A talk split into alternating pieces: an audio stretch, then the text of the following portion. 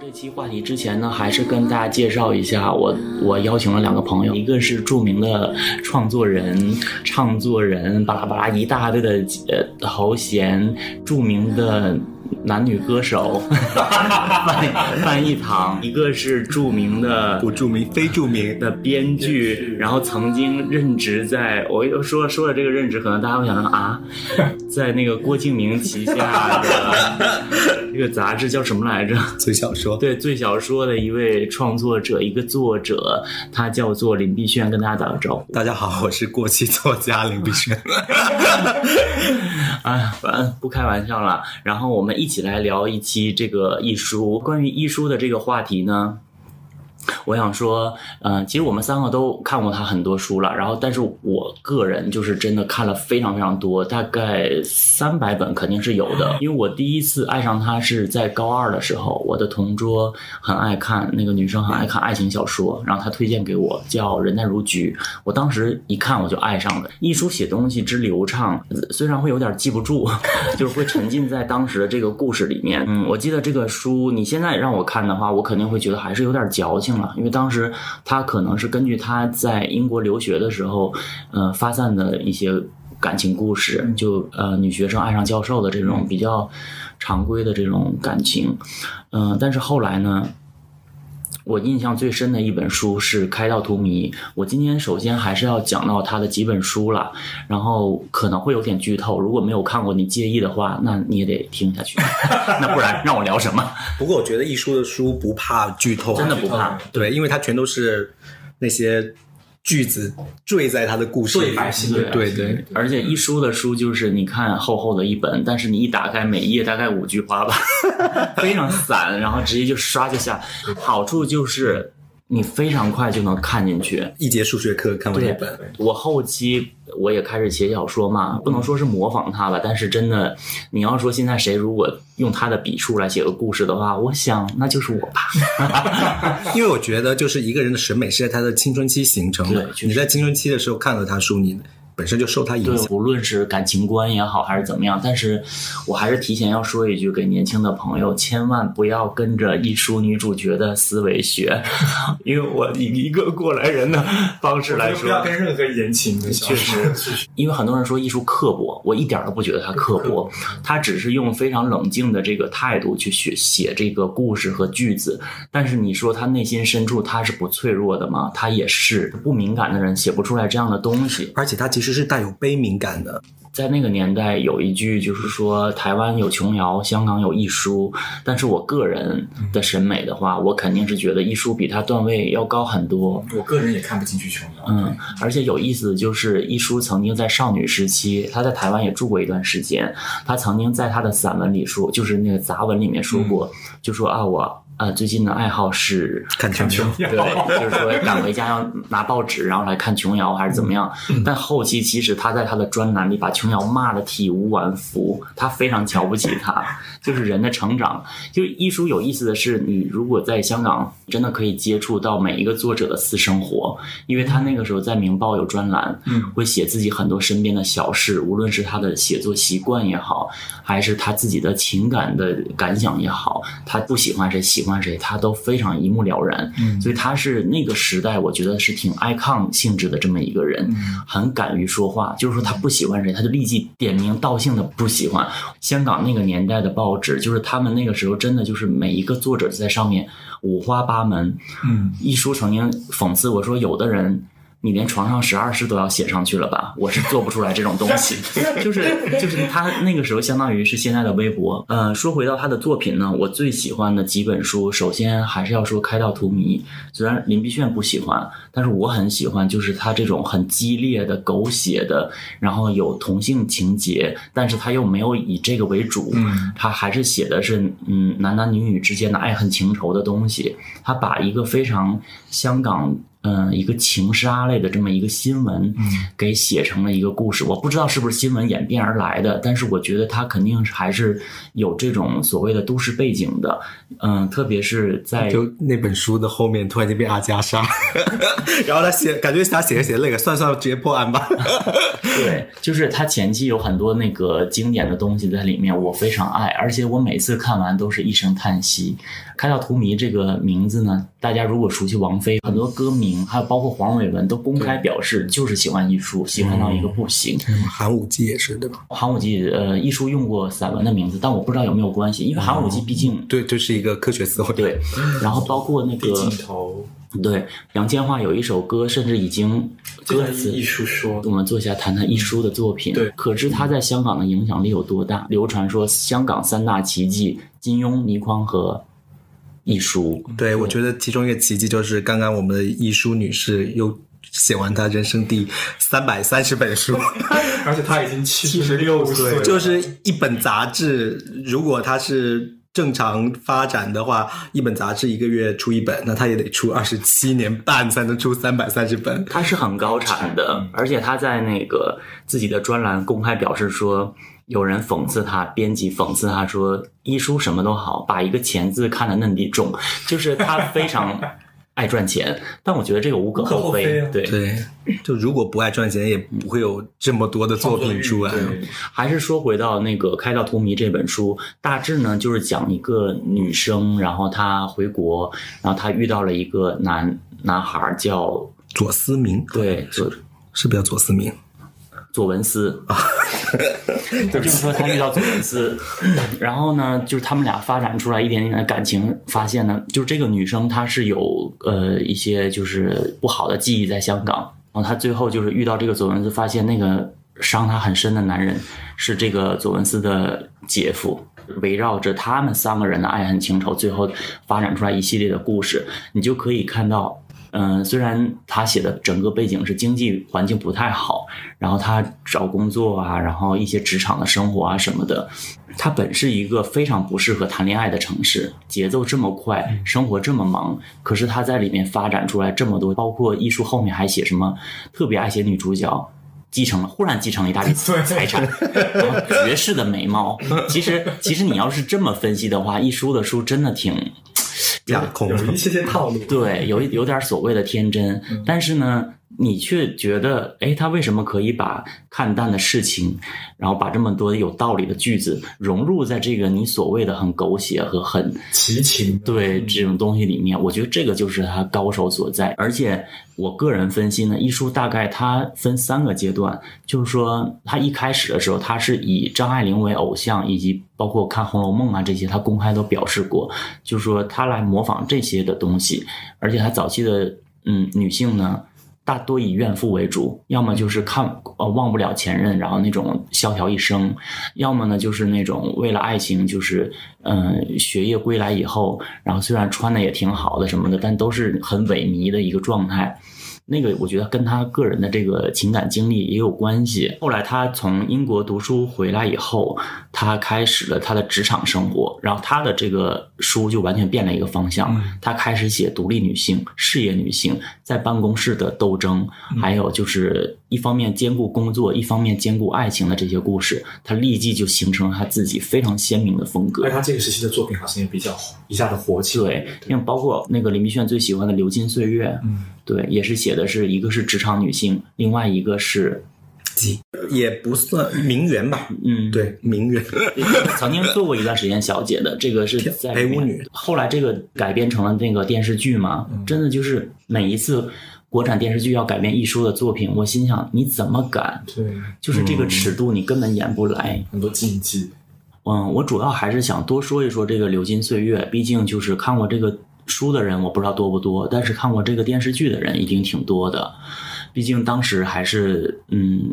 有所谓的一点热度。但是呢，他这个书里原著呢，就主要他讲了两个女孩子的这个友情，然后呢，两个女性不同的选择，一个是所谓的她靠自己的姿色然后和智慧来打拼出来一个绝金女，虽然世人有一些歧视或者怎么样，但是她依然选择她自己的路，而且一书的笔触是很站在这个朱锁锁这边的，就是他觉得她是一个很强、很厉害的女孩儿。然后另外一边呢，蒋南孙是真正的拼事业了，然后就是原来是养尊处优的小姐型，但是后来呢，家庭有很大的变故以后，真的开始努力的工作，然后把自己的爱情抛诸一边，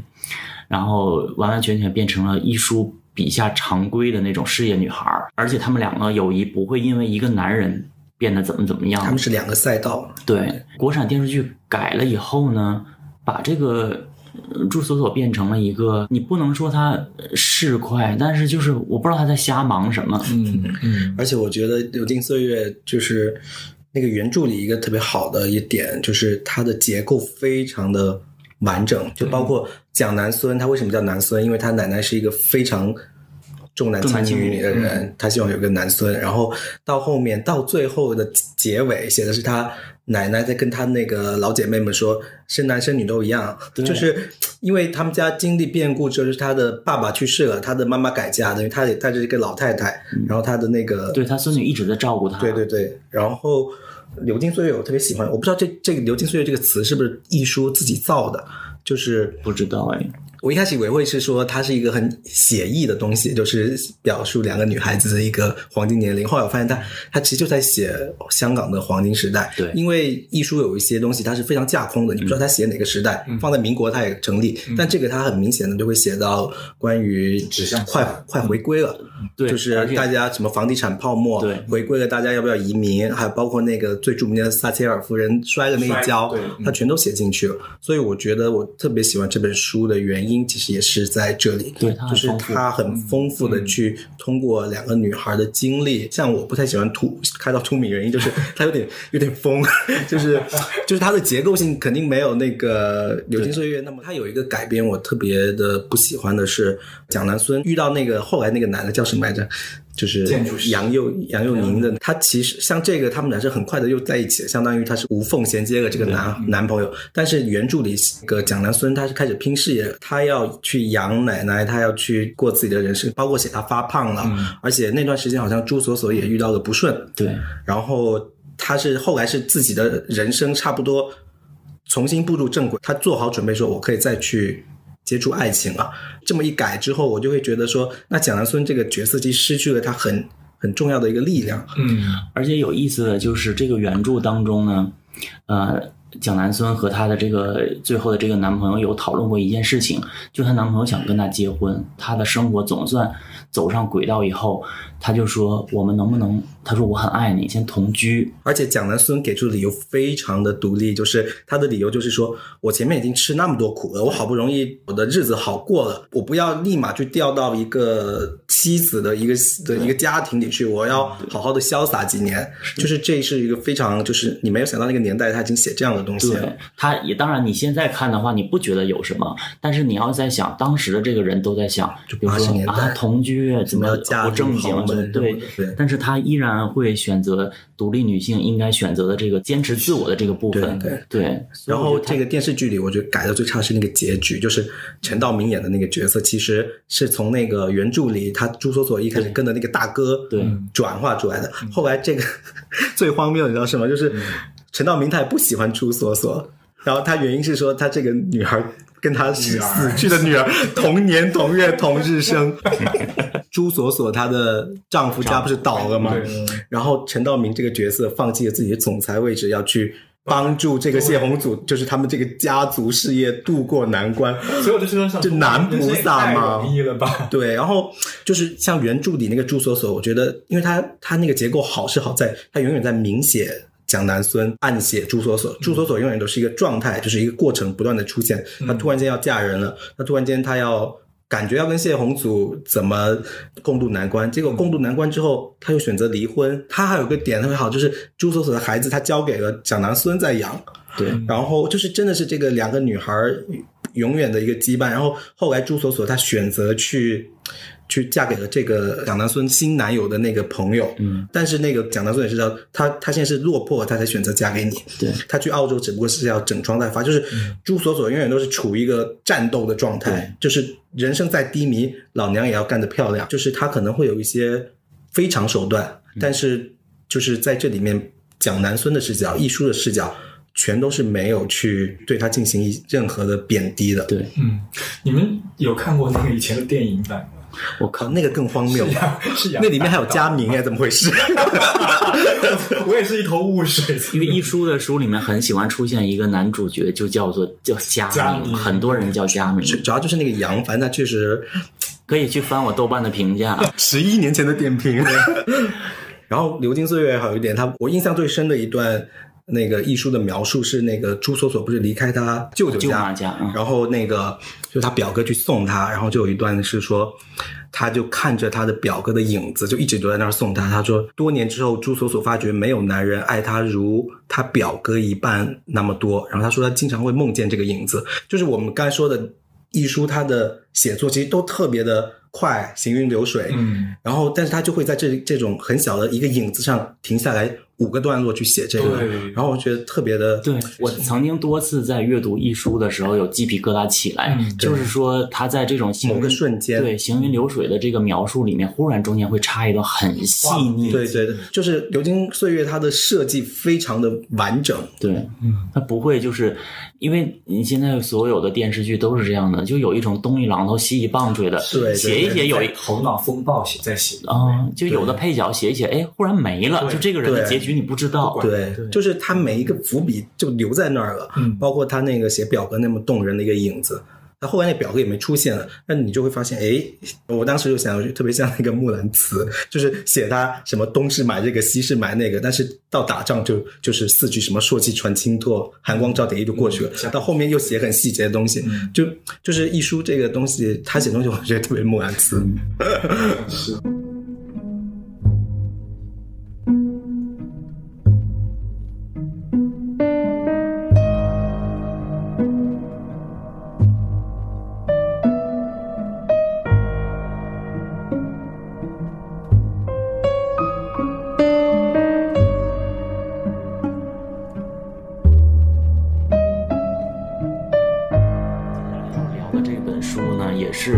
那个我们的电视剧改编过，叫做《我的前半生 》。我一聊这本这个书和这个电视剧，我就真的大翻白眼。我记得刚开始出现这个新闻的时候，我就转发微博，我心想你们怎么可以改？我就不说别的，就是说一书在很多这个职场女性的书里面，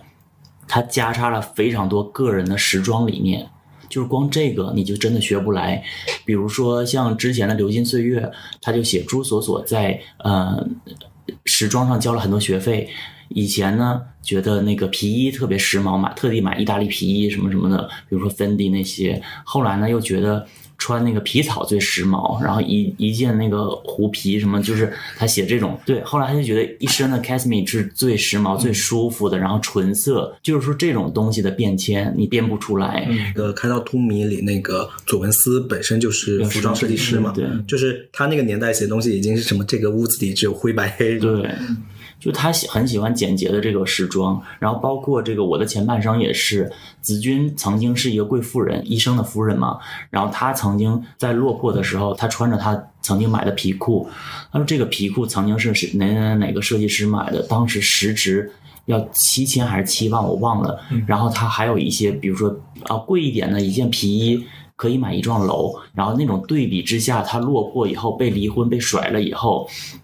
他的这个生活的对比才会显得特别的浓烈，嗯。而且也显得就是说我曾经看过好的，我吃穿用度全都是最好的，以至于后来有一些他的同事或者是遇到一些陌生的男人约会他，他觉得非常可笑。就是说，因为你见识过，所以你的思维才会有剧烈的变化和那种看淡的那种厌世的感觉。虽然后来找了袁泉和马伊琍演，你不能说他俩演的不好，但是他俩演的完全是另外一个故事。对，而且他们两个最后因为一个男人争抢起来，这个真的让我非常非常生气。因为这个，你就是完全把一书的书给贬低到最底层了，还在为一个男人团团转，而且这个男人还是靳东，因为我刚才在林碧炫家里翻出了一本书，就是我的前半生里面，完我一打开，里面夹的一个呃书签儿就是靳东，就是说这本书变成了他是一个男女主角，全在他一身，他化为了一书本人，没事甩出来几句那个一书的金句，什么啊你必须自救，什么什么我们不是天使，什么什么这种，还有陈道明，对，就是把这种，就是把旁白全都用在自己身上，然后装点自己是一个非常高知的男性。我真的觉得你不要再装作 还是男的拯救女的这么一个套路。对我而，对，而一书从来不写说，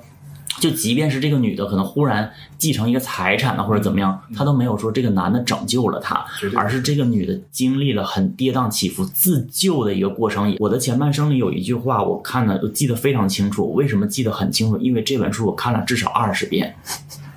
因为我太多失恋了，我都是靠这本书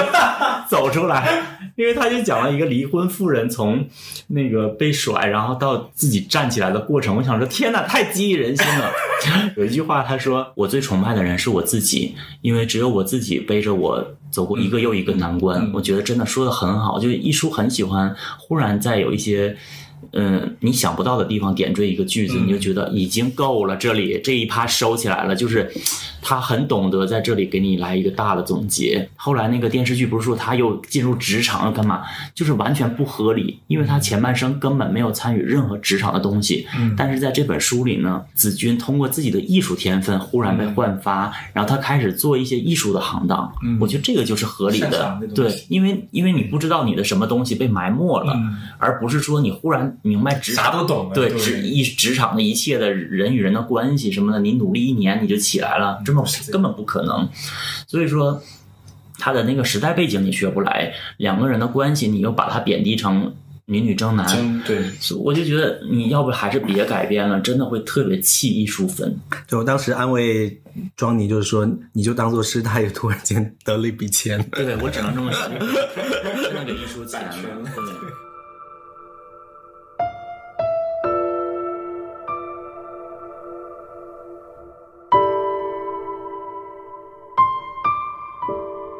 书，我觉得也很可以聊，就是元武这本，也是他很著名的其中一本。但是这个我估计就是完全改变不了了，因为他其实早期会有点写，有点这个洛丽塔姐在，对洛丽塔他并没有写真正的那种肉肉体关系，这个是没对，有，当然没有，就是说他写了一个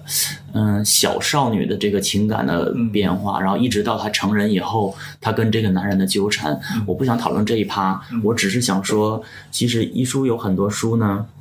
他探讨的社会问题还真的挺广泛的，嗯甚至这本书里他后来。他没有选择跟这个男人在一起反而跟一个女人在一起了。只不过就是说，我们俩互相照顾。嗯，元武里面呢，其实它是有一个原型的，就是周天娜周天娜嘛，嗯有意思的点我要插一下，跟这个书没有关系，就是说一书的审美观是很有意思的。对无论是从我刚才说的时装，比如说他的很多女主角穿白衬衫、卡其裤，嗯。这个就真的甩别人很多条街了。嗯。当别人还在穿晚礼服的时候，人家已经可以穿这种很随意的东西了。包括后来安妮宝贝很学他，光脚穿那个 匡威，但我心想说，光脚穿匡威真的很臭，就是连把裙子，对他的很多人会在模仿一书，说要给自己的这个主人公一些标新立异的、标对标志性的东西。那一书是真的经营过这个时装背景的，包括他，比如说你看翻译名字，他会自己起，比如说迪奥，他叫迪哥，跟跟跟粤语来的嘛。嗯然后还有就是说有一个买手店，我不知道大家熟不熟，叫 Joyce，上海也有，北京也有，他起名叫乔埃斯，就是说他觉得你要么全英文。要么全中文，不要中英文夹杂。他对女性的这个审美观也非常明显。比如说，他曾经公开的表示，他很讨厌赵雅芝。嗯当年，呃，港大票选第一美女就是赵雅芝。嗯他说：“我真的觉得完了。”长大的男生的这个呃，对女对对女性的这个审美已经到达这个程度，我觉得完了。那其实你把那个周天娜的照片放出来，可能很多男生也不理解，对，就是说她的审美真的很前面。周天娜是当时的超模嘛，相当于国际闻名的混血日本跟美国还是法国的一个混血，对。对，包括后期他欣赏的女性有张曼玉、舒淇，都是不是标准型的美女，就是肯定是气质型的。是男生，啊。对，是男生他也很爱。嗯包括他说他认识最会戴耳环的人是谁？你们猜都想不到，一个女导演导演许鞍华，他们说许鞍华为什么只戴一只耳环？许鞍华说，我如果戴戴两只耳环，我就像那些家庭主妇，啊所以他选择戴一只。他他有他的小圈子了，整个的这个交际圈或者他欣赏的人都很类似，都是气质型。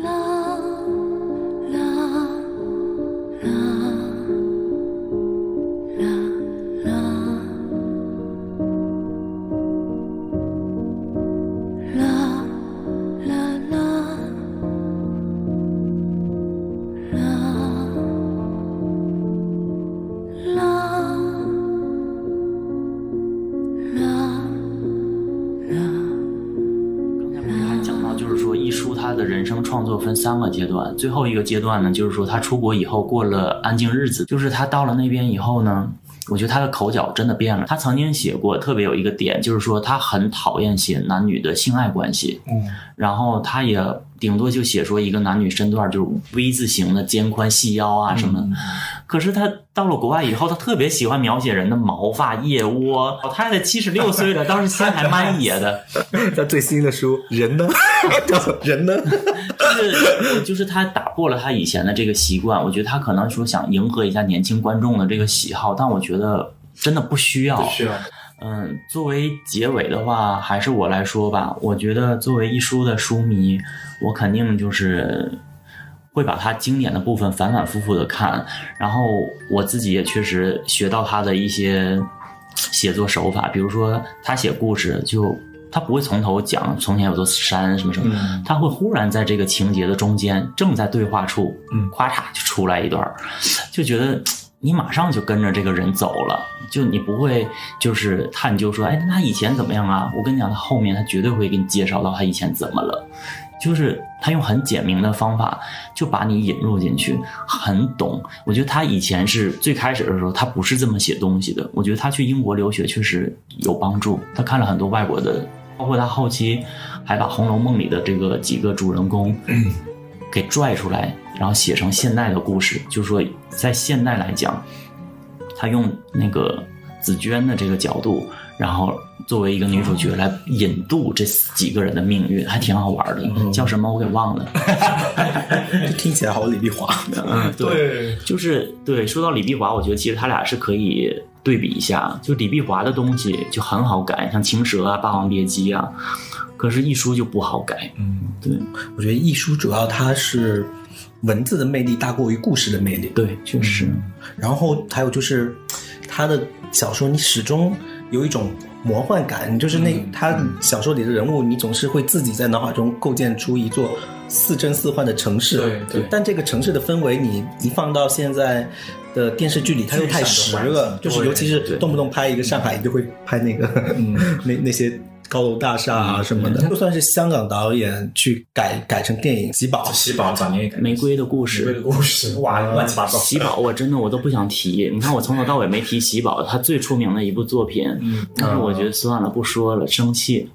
我其实挺喜欢喜宝的，嗯我挺喜欢这个故事的。我今天没有说想把一书讲的多么透彻，我只是闲聊一下大家的对希望大家分享。嗯对能去看看吧，因为喜欢对，特别是不怎么爱阅读的人，有很多人跟我说，哎呀，看不进去书啊什么的。但我觉得一书蛮容易看进去。对，因为我有一段时间就是，嗯、呃，疫情期间我阅读不进去了，我就只能刷短视频。那么几个月我看不进去书，结果呢，最近我就是硬逼自己，我又开始翻艺术的书，然后我发现我一开始我还是看不进去，我只能看两段，我的注意力马上就转移了。可是呢，我慢慢形成习惯以后，我今天一天一天又看一点，我现在又回到就是说，我看他的书会忘记吃饭。又到这个状态，所以就是说，不爱阅读的人，我觉得一书是一个很好的入门。嗯，对，而且它东西很干脆，没有对那种大段的什么白描啊。对对对没有阅读的那个壁垒。对，对，所以我觉得大家可以去看看。那么今天这个话题就说到这里喽，好读。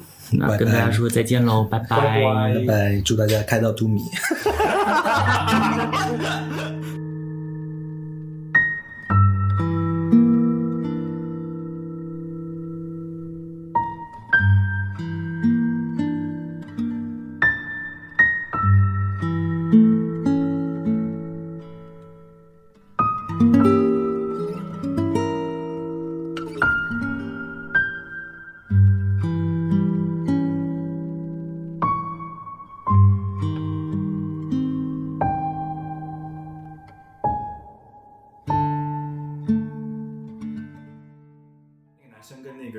角跟那个女孩说，我们现在跳这个舞叫圆舞，啊，你不用怕，圆舞需要交换舞伴，但是只要最后无论如何你还是会这个舞会跳回我身边，所以你自己跳跳换舞伴的过程中不要怕。可是你记得他们俩最后一次见面的时候，在一个超市国美国的超市里面，他们两个已经很多年没见到了。见面的那一刻，那个女主角内心其实是很澎湃的。你想，前尘旧事一下子浮现在眼前，那种两个人压抑了这么多年的那种爱意是还在的。就一下好，我记得好像是一下抱在一起就开始流眼泪，在这么一个紧紧相拥的地方，我本来那一刻就觉得啊，这是个俗气的故事，到那儿我都还觉得是个俗气的故事哦。可是突然，他就听到一个小女孩的声音在喊傅雨琛，就喊那个男主角的名字，那个声音就像他小时候的自己一模一样，就是一个很含糊不清的那个口吻。他一转过头，就看到一个小女孩从那个门口进来，就像他小时候的样子一模一样。也就是说，这个男生完全就是在一直在在喜欢养成一个对喜欢一个小女孩小女孩，他没有在接受后来长大的成人的独立的他。尽管他最后也许表面上说啊，我们可以是或者接纳或怎么样，但他其实真正内心里面最不不可动摇的那个东西，竟她然就还是一个洛丽塔。对于是，那个女孩马上就瞬间就抽离出来了，立刻离开了那个超市。嗯她心里突然在说说，哎，可能当时我们跳的时候就跳错舞了，可能当时那个音乐根本就不是人。